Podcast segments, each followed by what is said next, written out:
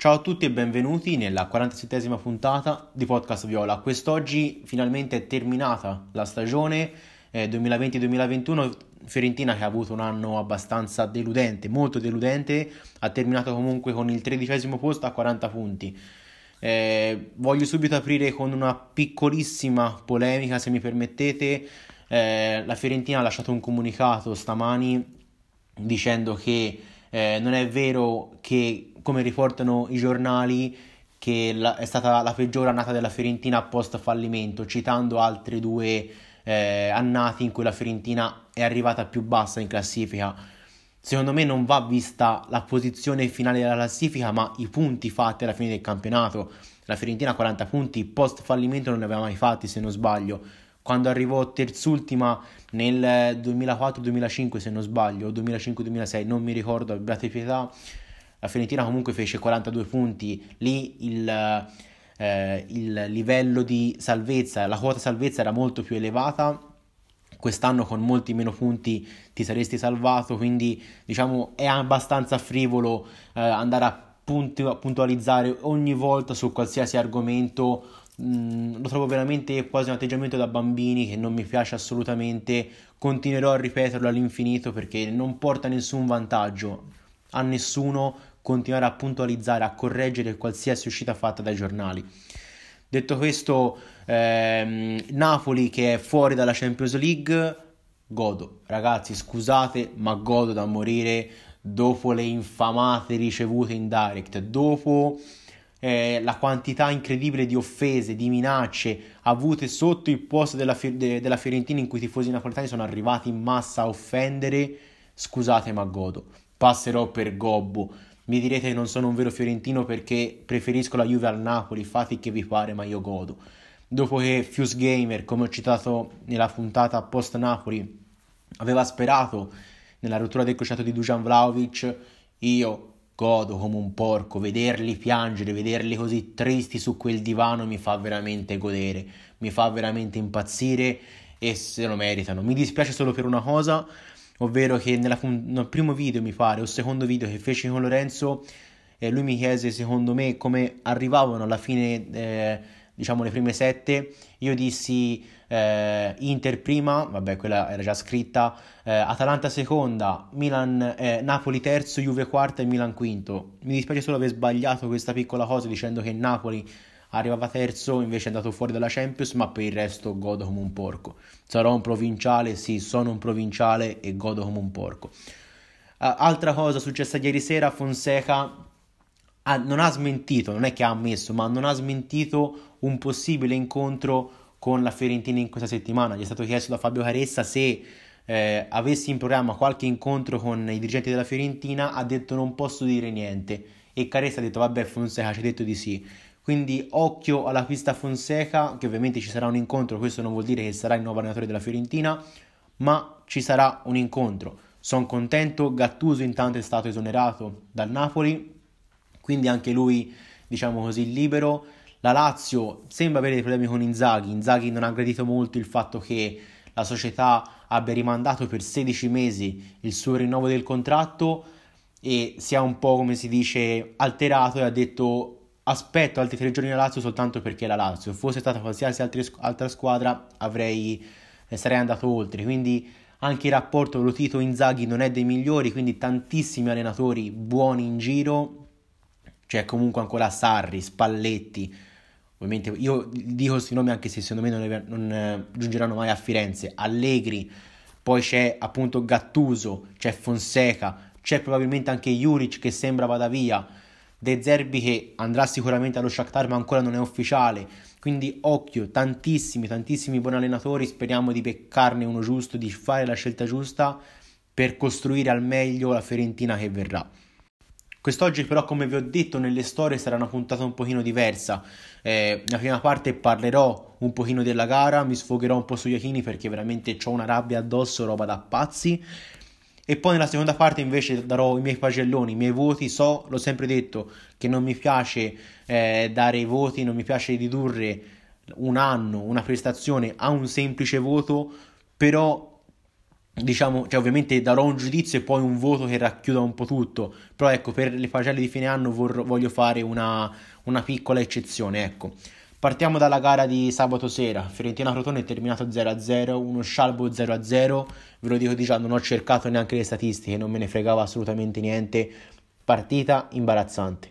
Primo tempo che il Crotone arriva addirittura al 60%, 63% di possesso palla, dominati dal Crotone, già retrocesso, Crotone penultimo, Crotone che prendeva gol dal 15 dicembre se non sbaglio, comunque dalla gara contro l'Udinese, dal, di, dal dicembre ha sempre preso gol, peggior difesa del campionato con 92 reti se non sbaglio reti subite. E la Fiorentina non è mai stata pericolosa se non in un'occasione con Bonaventura su cui c'è stato un intervento o del portiere o del difensore sulla riga, non ho ben capito, ma comunque Partita imbarazzante, partita imbarazzante da parte di quasi tutti, mm, zero mordente, zero voglia. Partiamo, cioè partiamo direttamente dalla formazione. Terracciano in porta, uno dei pochi a salvarsi. Eh, il Crotone ha avuto minimo tre palle gol nitide per andare in vantaggio e grazie a San Pietro Terracciano no, la, la, la, porta è rimasta inviolata. Quindi grazie Pietro. Eh, come dico spesso, ora vedrò già, cioè, sono già pronto a vedere tutti i, i tifosi di Pietro Terracciano con eh, Pietro e il mio portiere già, già ce li vedo, ma comunque non... Um, insomma, forse il migliore in campo e questo basta per, per racchiudere la prestazione indecente dei Viola. Difesa 3 inedita, ineditissima anzi. Igor che sembrava diciamo infortunato eh, nel prepartita è stato sostituito da Max Oliveira, quindi difesa 3 composta da Caceres, Max Oliveira a fare il centrale della difesa 3 e Martinez quarta a sinistra. Caceres molto nervoso, molto molto nervoso, anche tanto disordinato, e, ehm, insomma mm, c'è poco da dire alla, poi alla fine di questa partita perché tanti, tanti giocatori hanno fatto poco e niente.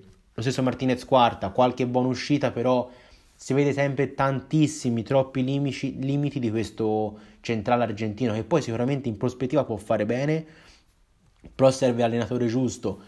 Eh, io lo ripeto, lo dissi già con Lorenzo, mh, mm, l'allenatore perfetto per lui sarebbe Gasperini. Sarebbe Gasperini perché è il, lo standard di difensore che piace al Gasp e sarebbe perfetto per lui. E in una difesa un pochino più ordinata, come vuole Iachini, fatica, fatica tanto perché è un giocatore molto legato al calcio argentino, un giocatore che è molto anarchico in campo, va a giro, anticipa ogni volta che ne ha la possibilità e quindi insomma potrebbe faticare in una difesa che vuole essere organizzata diversamente. Max Olivera alla fine è stato uno dei migliori in campo, non ha sbagliato niente, ha fatto un paio di, un paio di buoni interventi, quindi l'ho preso sempre per il culo anch'io Max Olivera, però alla fine ieri contro il Crotone non ha fatto assolutamente male e quindi basta però che non gli venga rinnovato il contratto, ecco, va bene tutto, va bene una, una bella prestazione però piano. Eh, venuti a destra, eh, classico compitino, poca spinta, buona difesa, niente da dire, Biraghi non uno dei peggio, eh, l'unico che magari ha provato un pochino di più a spingere, però insomma poca roba anche lui, non ha mai ehm, subito le qualità tecniche di un as, tra l'altro un bel giocatore un as, eh, ragazzi. Occhio, teniamolo d'occhio, un as che potrebbe far comodo. Mancino nella Fiorentina del prossimo anno io ce lo vedrei bene sulla fascia destra, occhio a un as. Centrocampo, mamma mia, da mani nei capelli. Pulgar un po' fuori ritmo. Eh, ha avuto, diciamo, ha perso un paio di palloni abbastanza importanti. Di, da, da, sufficienza proprio, cioè da, ha giocato con sufficienza e stessa cosa Castrovilli, ha toccato pochi palloni. Io lo dissi già qualche puntata fa, io non capisco tutti quei tifosi che erano convinti che con Iachini tornava il vero Castrovilli. Ma com'è possibile? Cioè, il gioco di Iachini non vede qualità. Non c'è qualità nel gioco di Iachini. Com'è possibile che un giocatore qualitativo che vuole il pallone tra i piedi, che vuole essere al centro del gioco della Fiorentina, possa avere un miglioramento delle prestazioni. Quindi, boh, eh, sicuramente è limitato dal, dalla mancanza di gioco, ma comunque male anche, anche Castro. Bonaventura molto molto nervoso, ha tirato più, giù più Cristi e Madonne in questa partita che in tutto il campionato. sempre a protestare, che poi oh, che avesse ragione o meno, ma ragazzi, troppo, cioè calma, calma. Mm, non mi è piaciuto, ho avuto solo un'occasione in cui è stato fenomenale il portiere, ripeto, o il difensore, però poco altro. Ribery zero assoluto, zero assoluto, non ha fatto niente.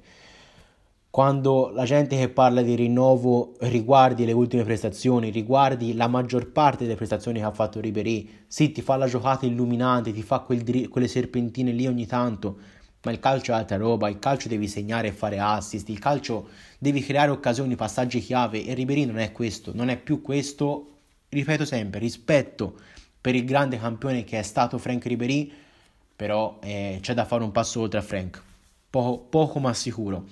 Dujan, uno dei pochi che insieme a Terracciano e, e a Max Oliveira che ci ha provato, eh, andava a pressare, andava a scivolate, ci, ci, credeva, qualche anche lui un paio di tiri, un po' velleitario, ma comunque qualche tentativo, però anche lui non la sua migliore prestazione, sicuramente non aiutato dai compagni, però io, io a lui glielo concedo, dopo i sei mesi che ha fatto glielo, gli concedo tutto, poteva anche sbagliare quattro rigori, gli avrei concesso qualsiasi cosa Vlaovic, dopo quello che ha fatto può fare che gli pare.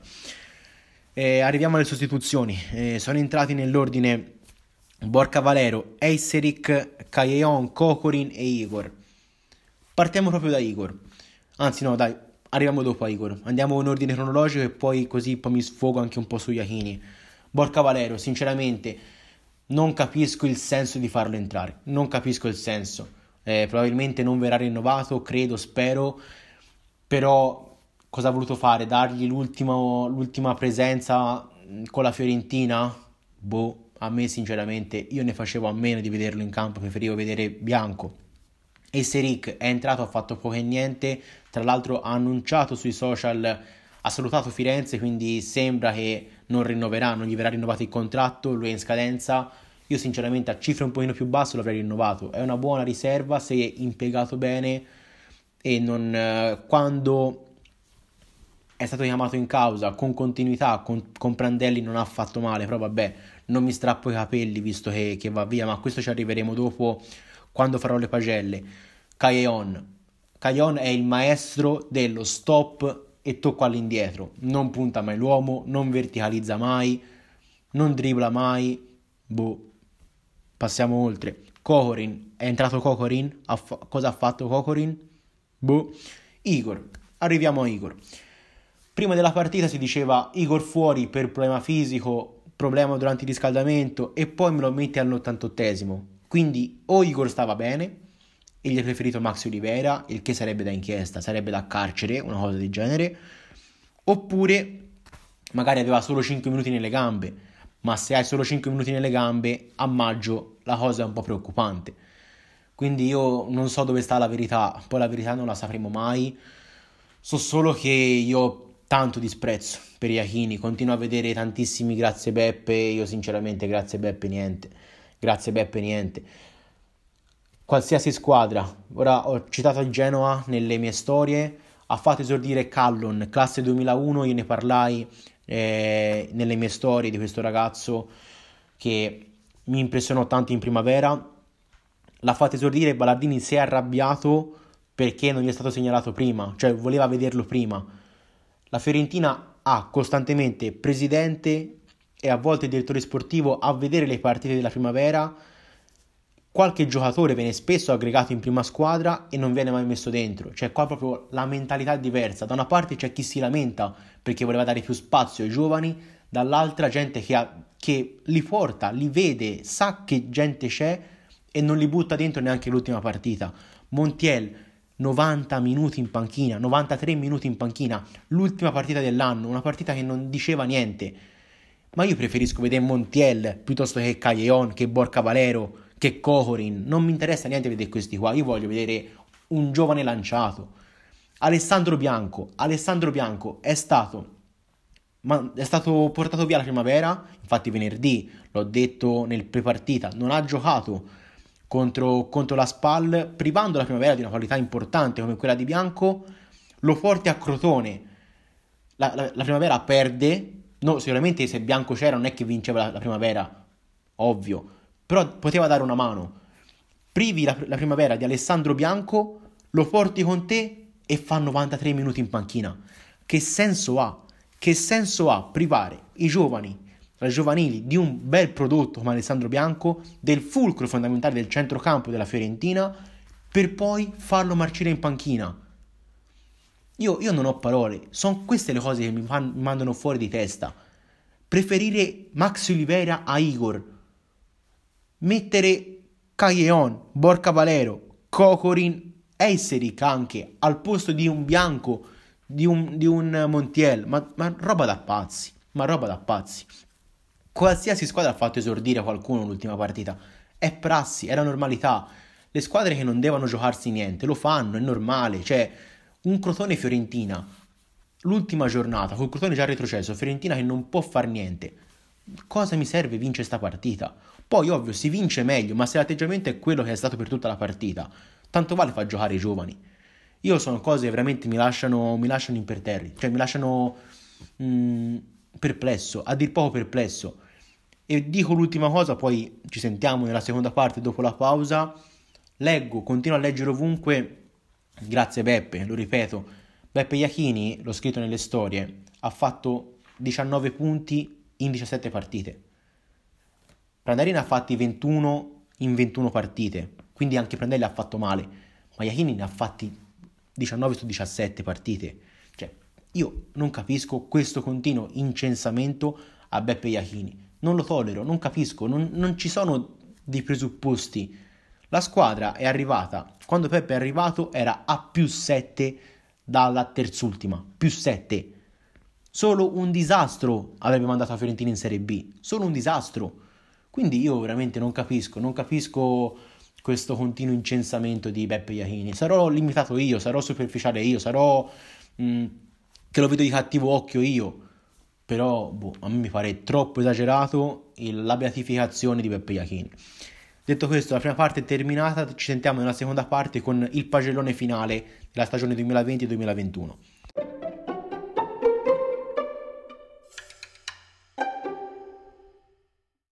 Eccoci giunti nella seconda parte di questa 47esima puntata. Come vi ho già anticipato, è tempo di pagelle, è tempo di pagelle e vi anticipo di già che i voti non sono molto alti, ma come è giusto che sia dopo questa annata, anzi secondo me su qualcuno sono stato anche troppo di manica larga, cioè troppo buono su qualcuno, eh. Però vi anticipo di già che sarà una, una page- un pagellone senza peli sulla lingua, cioè come è stata anche la prima parte, veramente io sono stato per tanto tempo abbastanza cauto, senza esagerare troppo nei commenti, però ora basta, cioè finito l'anno, basta. Cioè da do ampio sfogo a tutto quello che è il mio pensiero. Cominciamo dai portieri, Dragoschi. Eh, partiamo, diciamo, entrambi i portieri hanno fatto bene quest'anno, poco da dire. Dragoschi io personalmente ho dato un 7,5 per la sua stagione.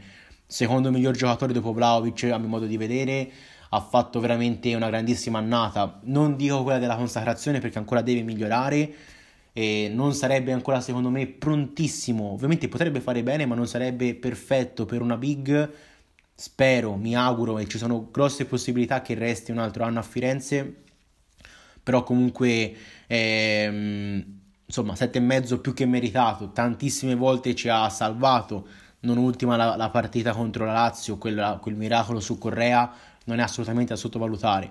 Passiamo a Terracciano, mezzo secondo me, e secondo me è un, uno dei più forti secondi portieri di tutto il campionato, tolto il Napoli che ha Ospina Meret Mm, secondo me Terracciano è un secondo sprecato, cioè farebbe il primo nelle ultime 6-7 mm, squadre del campionato tranquillamente. Ovviamente il primo non lo può fare in questa Fiorentina con questo Dragoschi, ma comunque è un ottimo secondo, spero possa rimanere perché mi dà sicurezza quando importa. Eh, mi dà sicurezza. Eh, gli anni scorsi invece quando entravi il secondo portiere ero un po' titubante, dicevo oioia, che fa ora, oioia, di che può succedere. Questo non mi succede con Terracciano, quindi 6,5 per Pietro. Brancolini Rosati ovviamente senza voto. Eh, passiamo direttamente alla difesa. Eh, partiamo da Milenkovic. Io sinceramente sono per il 5,5. 5,5 perché ha finito in crescendo le partite diciamo decisive eh, alla fine dell'anno, quindi direi 5,5. Però se guardo la prima parte di stagione, le, anzi la prima tre quarti di stagione, direi anche 5. Grandissima delusione, io l'ho sempre difeso a spada tratta perché anzi continuo a difenderlo, io sono convinto che sia un ottimo difensore Milenkovic e ricordiamoci classe 97. Si parla di lui che c'è un interessamento di Juve, Milan, Inter, United, ottime squadre. Personalmente al Milan non penso giochi con questo Kier visto nelle ultime giornate con il Tomori incredibile che c'è adesso potrebbe fare la riserva oppure un'idea del Milan potrebbe essere quella di prendere Milenkovic far partire intanto Kier e piano piano scavalcarlo con Milenkovic cioè proprio costruire il difensore che vogliono loro e poi sostituire appunto Kier. Però tra le big d'Italia non lo vedrei male alla Juve perché comunque Chiellini sembra vada via. Eh, Bonucci secondo me è un po' in declino. Delict ovviamente è intoccabile.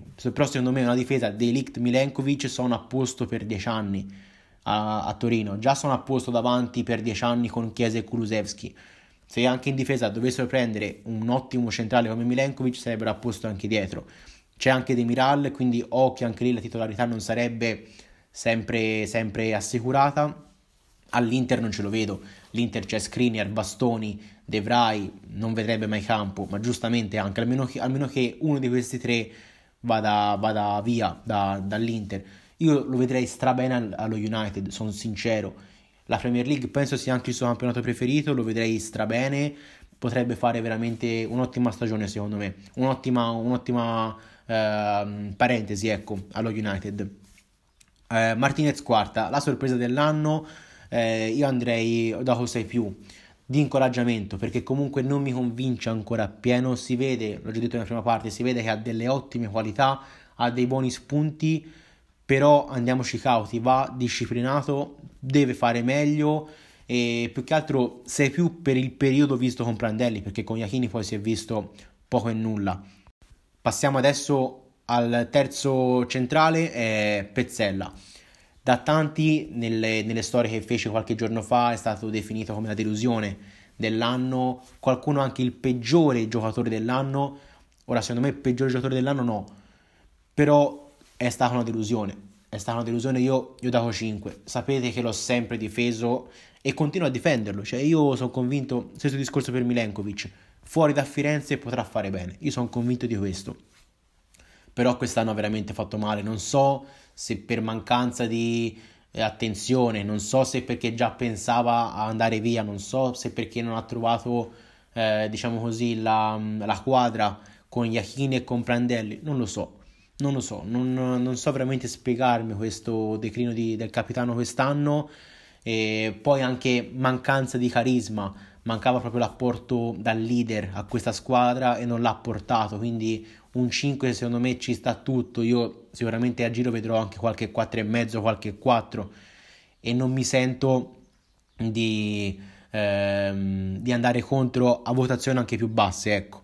Igor, io do 6 per quello che ho visto con Prandelli. Ho visto un Igor eh, bello, cioè un buon Igor, un Igor che molto bravo anche in fase di impostazione con questo mancino abbastanza educato, poi è un classe 98, sì che è molto giovane, secondo me eh, ha fatto una, una, buona stagione quando è stato chiamato in causa, Iachini a quanto pare non lo vede, eh, gli ha preferito Max Olivera, quindi insomma eh, non lo vede, però per quello che ho visto con Prandelli io do 6 perché con Prandelli darei 6,5 per quanto ho visto, per quel poco che ho visto con Iachini andrei sul 5,5 quindi facendo una media è un 6 Caceres non ha fatto male quest'anno non ha fatto, cioè alla fine, alla fine dei conti è stato tra i meglio forse della difesa eh, però per demeriti altrui. Comunque Caceres per me è da 5,5 eh, spesso disattento spesso nervoso ma comunque è un giocatore e poi ne parlerò meglio nelle puntate successive eh, a cui io rinnoverei il contratto per la sua utilità, per la sua, eh, anche il suo apporto che dà al, allo spogliatoio. Comunque è un giocatore di esperienza, ha giocato in squadre importanti come Lazio, come Juve, ha vinto campionati. È un giocatore che può giocare da centrale, da difesa a 4, centrale da difesa a 3, terzino a 4, esterno a 5. ha fatto anche mondiali e Coppe Americhe con l'Uruguay, quindi un giocatore che ha esperienza e giocatori di questa caratura fanno sempre comodo in uno spogliatoio, quindi lo rinnoverei, ma comunque è insufficiente, leggermente insufficiente la sua annata. Biraghi, anche qua io vedrò tantissimi 4, 4 e mezzo, io sarei più sul 5 più 5 e mezzo di incoraggiamento perché mh, con Iachini la prima parte molto bene, un, un gol mi pare 3 assist se non sbaglio, con, con Prandelli male, a, proprio ai margini anche della, dei titolari. Con Iachini, quando, con il ritorno di Iachini è tornato un pochino di più in voga, più anche... Eh, si spingeva anche un pochino di più, ma forse un pochino più, più libero di spingersi e di, di giocare tranquillamente, però comunque anche per lui stagione insufficiente. Dopo le tantissime cose buone che ho visto con l'Inter l'anno scorso, fece 8-9 assist se non, se non mi ricordo male, mi aspettavo qualcosa di più, non è arrivato ma comunque non è sicuramente lui, questo ci tengo a ribadirlo, la causa della stagione negativa della Fiorentina. Ci sono tante piccole cause che si accumulano, però secondo me lui non è fra queste. Ovvio, c'è di meglio a sinistra, poco ma sicuro, l'ho sempre detto e lo dirò sempre, ma c'è anche tanto tanto di peggio. Venuti do 5,5 6 meno magari per l'impegno, perché comunque è uno di quelli che esce sempre stremato dal campo, esce sempre con la maglia sudata, si vede un giocatore che ci tiene alla maglia, ci tiene a fare bene e quindi io un 6 meno secondo me lo strappa. Andrei però più sul 5,5 per la stagione negativa di tutta la squadra. Cioè io la mia base per questi voti è stato il fatto che ho dato un voto mio e poi lo abbasso un po' per la stagione negativa. Però comunque Venuti, stesso discorso per Biraghi, non è sicuramente lui l'artefice di questa, di questa stagione. Eh, All'irola hanno dato voto anche se ha fatto metà anno a Firenze e senza voto invece sono Barreca, Olivera e Malquit. Anzi, tra l'altro ho, ho letto un tweet nei giorni scorsi che Max Olivera in tutto il campionato 2020-2021 ha fatto 92 minuti, Barreca ne ha fatti 61. Ora io eh, non volevo vederlo giocare Barreca contro il Crotone, eh. sono sincero perché è in prestito, molto probabilmente la Fiorentina non, non lo riscatterà e quindi era inutile vederlo perché se poi doveva tornare alla base è inutile dargli spazio, è inutile vederlo. Quindi a me va bene che non abbia giocato contro il Crotone, però non mi va bene che Max Oliveira in tutto il campionato ha fatto 91 minuti e Barreca ne ha fatti 60, ecco. Questa secondo me è una piccola, è una piccola nota negativa, ecco, eh, non per, per Barreca ma per entrambi gli allenatori che ci sono stati. Passiamo adesso ai centrocampisti, partirei con Amrabat.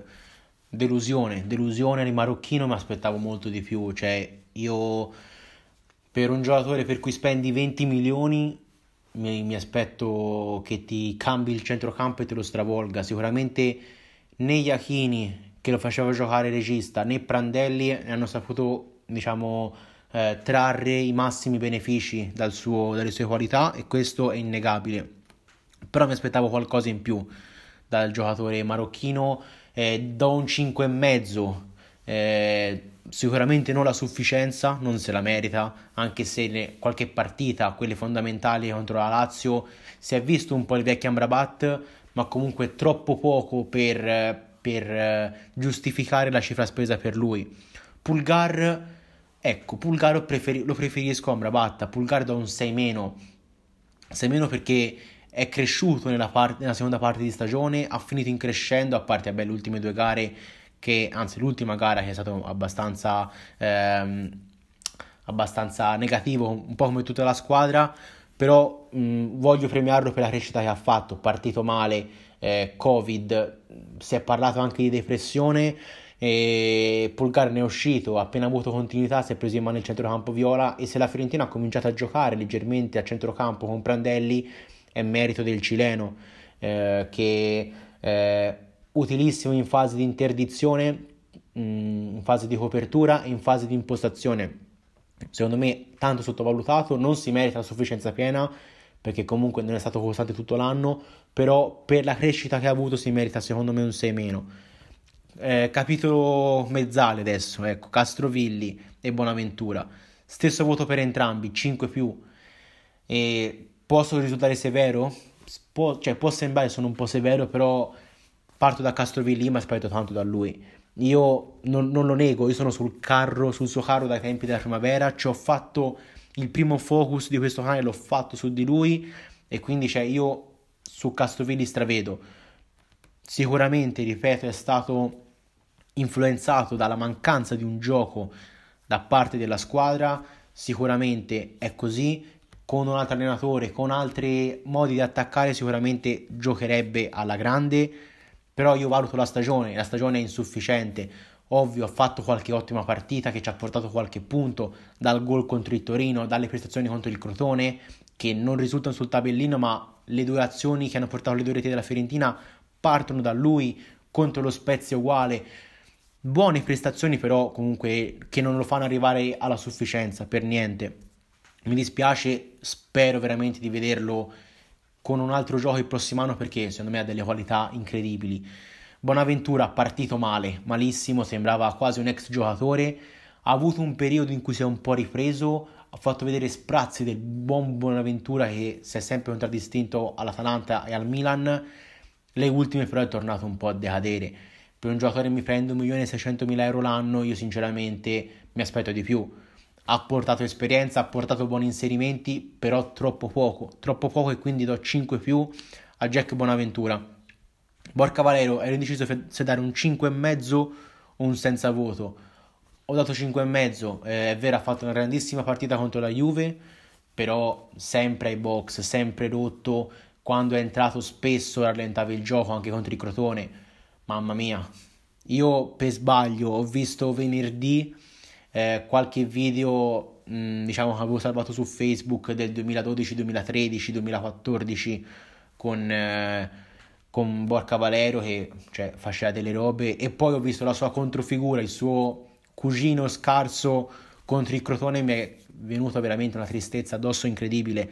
Quindi 5,5 per Borca Valero, 5,5 anche per il Seric. Però eh, mi dispiace dare insufficienza a Esseric perché eh, è un ragazzo che comunque ci ha creduto, ci ha, non ha mai detto una parola fuori posto e questo va sottolineato, non è banale, non ha mai aperto bocca. Quando con Prandelli è stato chiamato in causa si è fatto trovare pronto, è stato tra i migliori durante il periodo Prandelli insieme a Dragoschi, Vlaovic e Martinez Quarta. Quindi eh, però cioè, è un peccato vederlo poi con Iachini rilegato a veramente riserva della riserva perché non ha praticamente mai giocato e mi dispiace. Per questo motivo vado su un 5,5 ma più per demeriti di chi non l'ha fatto giocare che per più demeriti suoi. Ovviamente io non dico che con Esseric titolare con Esseric primo panchinaro si vinceva il campionato si arrivava in Europa però comunque vedendo quelli che entravano vedendo i Callejon che entrava, vedendo il, um, uh, il Castrovilli, il Bonaventura che spesso entravano in campo e Seric non era poi diciamo il, il culmine di tutti i mali. Montiel per sfortuna senza voto, anzi no, anzi no, 6,5 per la rete contro l'Udinese. Me l'ero dimenticata, lo ammetto, l'avevo rimossa dalla mia testa, ma la rete che ci ha portato a giocare eh, il quarto di finale contro l'Inter merita di essere menzionato, merita ah, ottavo di finale, non mi ricordo, comunque merita di essere menzionato, si merita diciamo un 6,5, anche perché anche lui mai una parola fuori posto.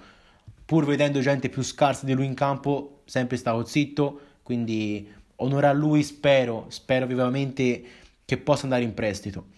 In una squadra che ci punti, in una squadra che ci creda e che lo possa valorizzare, perché è due anni ormai che fa panchina a Firenze e non capisco anche la società che si ostina. Cioè, io pur di vederlo giocare lo manderei in Serie D.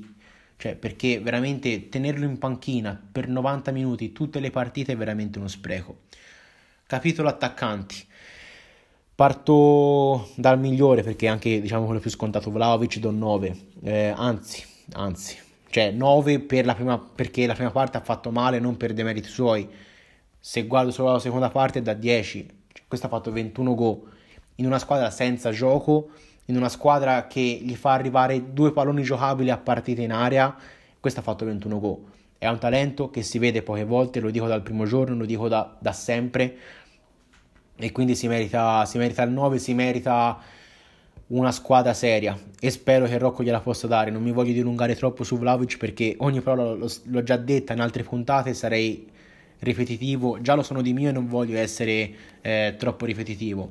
Eh, passiamo a eh, vabbè, Cocorin senza voto. Cutrone, Cutrone è un bel 5. Sarà che ho un'antipatia personale perché sul mio profilo personale mi ha bloccato senza motivo. Non so il motivo per cui Patrick Cutrone mi abbia bloccato. Non, non podcast Viola, è prima ancora che apissi podcast Viola.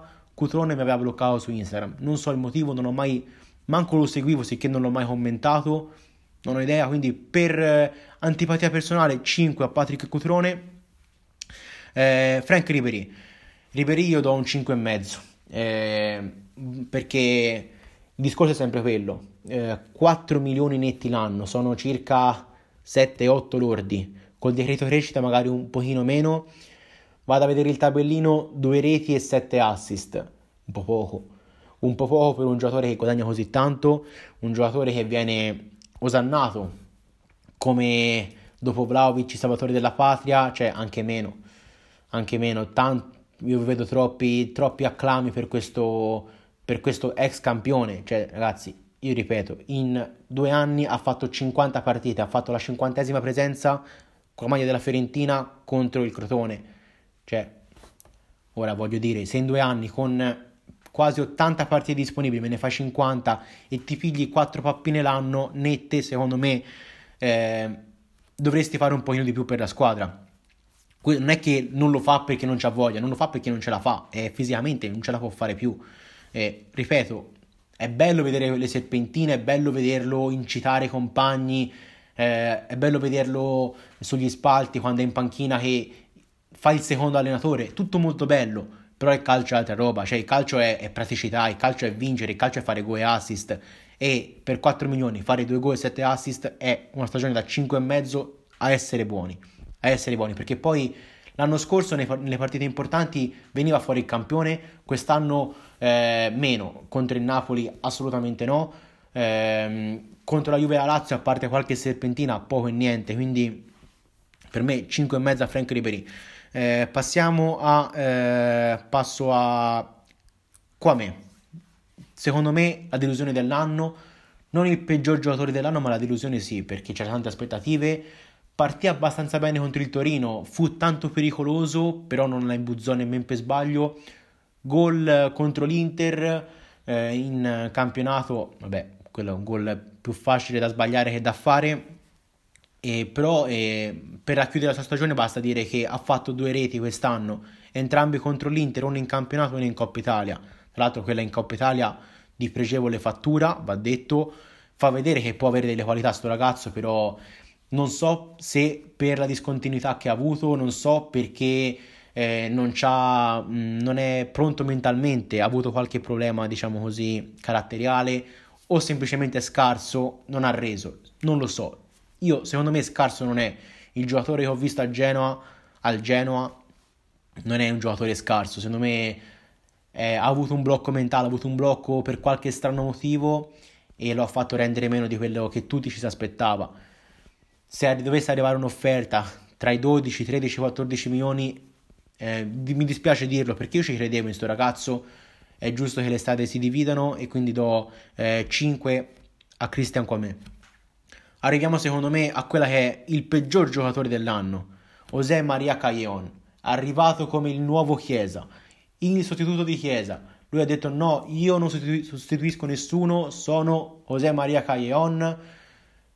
E poi per 2 milioni e 200 mila euro netti all'anno si è visto in campo boh, avrà fatto 150 minuti José Maria Caglion non lo so io do 4 a Caglion perché a parte che è vero ha avuto il covid a inizio anno però personalmente se io sono un giocatore svincolato come era Caglion agosto-settembre e so che c'è l'interessamento di una squadra io per essere professionale mi metto sotto, metto sotto, mi impegno, faccio una mini preparazione da solo per farmi trovare il più pronto possibile. Può sembrare un ragionamento stupido e voi direte e chi lo fa? Chi lo fa? Zlatan Ibrahimovic. Ibrahimovic era fermo, sapeva che doveva andare al Milan e si è fatto trovare pronto. Ibrahimovic ha giocato fin da subito col Milan perché era pronto fisicamente. È così che fa un giocatore, è così che fa un giocatore che vuole essere importante in una squadra. Caio non mi ha dato questo, non me l'ha dato semplicemente. Poi ovviamente col 3-5-2 non avrebbe mai giocato, non è il suo non l'ha mai fatto l'esterno in un centrocampo a 5.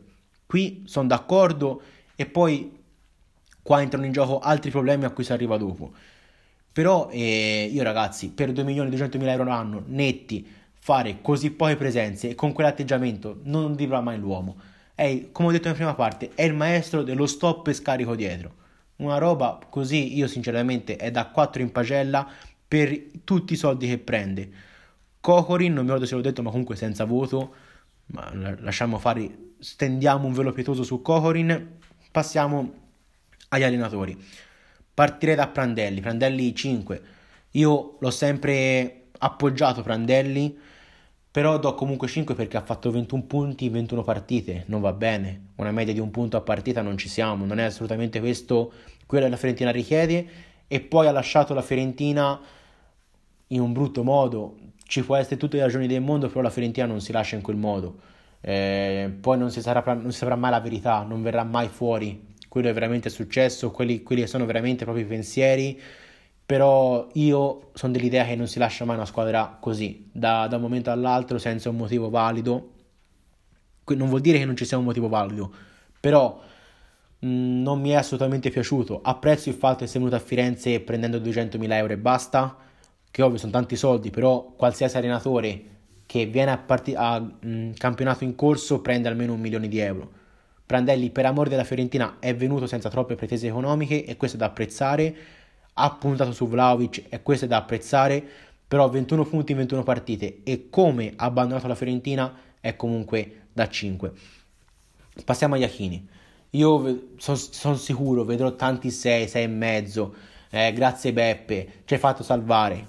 Sinceramente, non li sentirete mai in questo podcast.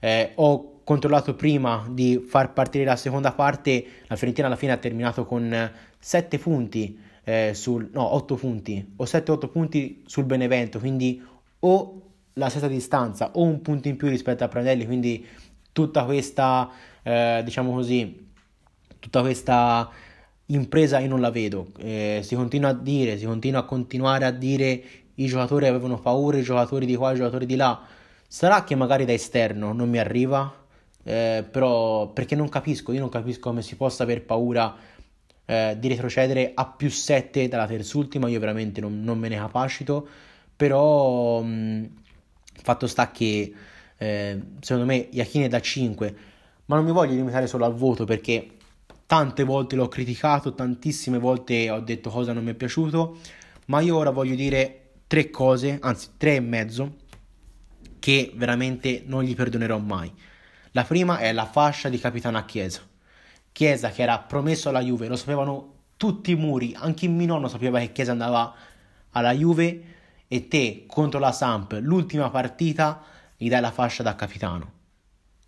E Iachini si è preso la responsabilità di questo, ha detto non sapevo che andava alla Juve e l'ho scelta io la fascia a Chiesa. E questo è il problema. Cioè, te mi, vuoi, te mi vuoi dire che non sapevi che Chiesa andava alla Juve? Non ci credo, non ci credo mai. Quindi, e già qua si fa capire che, che tipo di stagione è stata. Secondo errore, vado in ordine cronologico. Calleon. Eh, l'ha richiesto Beppe Iachini, lo ha detto lui in conferenza stampa. Iachini ha detto eh, come eh, l'ho chiesto io Calleon per per sostituire Chiesa, è una scelta mia, è una scelta sua e quindi è una scelta imbarazzante. Chiedere Caglion per sostituire Federico Chiesa è una scelta imbarazzante. Caglion non ha mai fatto l'esterno in un 3-5-2. Al Real faceva il 4-3-3 esterno alto. Al Napoli con Sarri e Rafa Benitez 4-3-3 esterno alto a destra. Con Gattuso, con Ancelotti faceva al limite il 4-4-2 esterno di fascia. Il 3-5-2 non l'ha mai fatto e credere di poter cambiare un giocatore che ha 34 anni, cambiargli il ruolo, cambiargli le qualità è una cosa imbarazzante. Quindi altro secondo errore madornale. Terzo errore, vedo ovunque che, che anzi lui per primo dice io credevo in Vlaovic, lui credeva in Vlaovic, bene, nelle prime 8 partite, perché sono 7 di campionato e una di Coppa Italia contro il Padova, Vlaovic ha fatto tre volte il titolare, tre volte. Questa è dare fiducia a Vlaovic.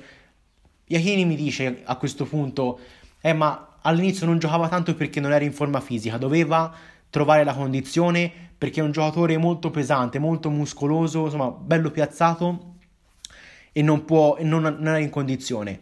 Vorrei ricordare a Iachini che l'anno scorso con Montella Vlaovic fu decisivo in Coppa Italia contro il Monza a settembre o agosto, non mi ricordo, agosto era. Quindi proprio all'inizio della preparazione era.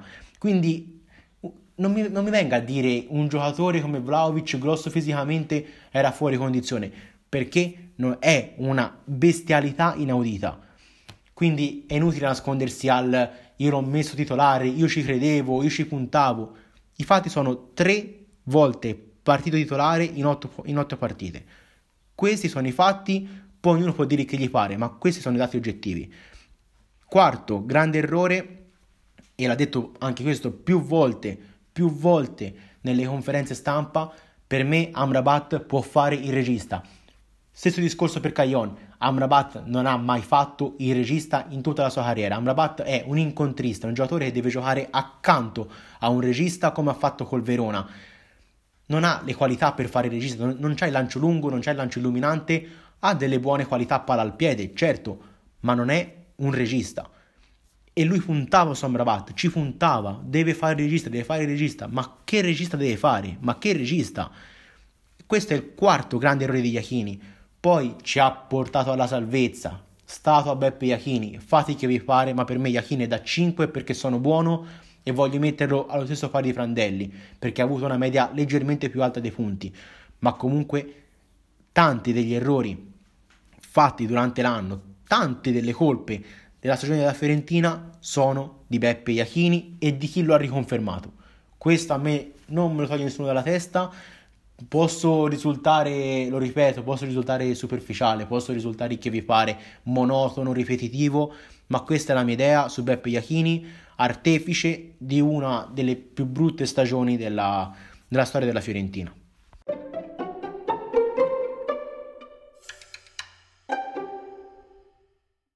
Dopo quest'ultima pausa e dopo eh, il mio sfogo finale, siamo giunti alla fine di questa puntata. Eh, Podcast Fiora comunque non va in vacanza, terminata la stagione, continuerò a portare puntate ovviamente un pochino più dilazionate nel tempo perché non ci sarà più un pre-partita post partita, ma comunque ogni volta che ci sarà un po' di notizie da commentare farò uscire una puntata, farò un'altra puntata solo sui prestiti perché eh, cioè è tempo di tirare conclusioni, è tempo di vedere come sono andate le stagioni di questi ragazzi in prestito, è tempo di capire eh, chi, su chi puntare e su chi no, secondo, secondo me.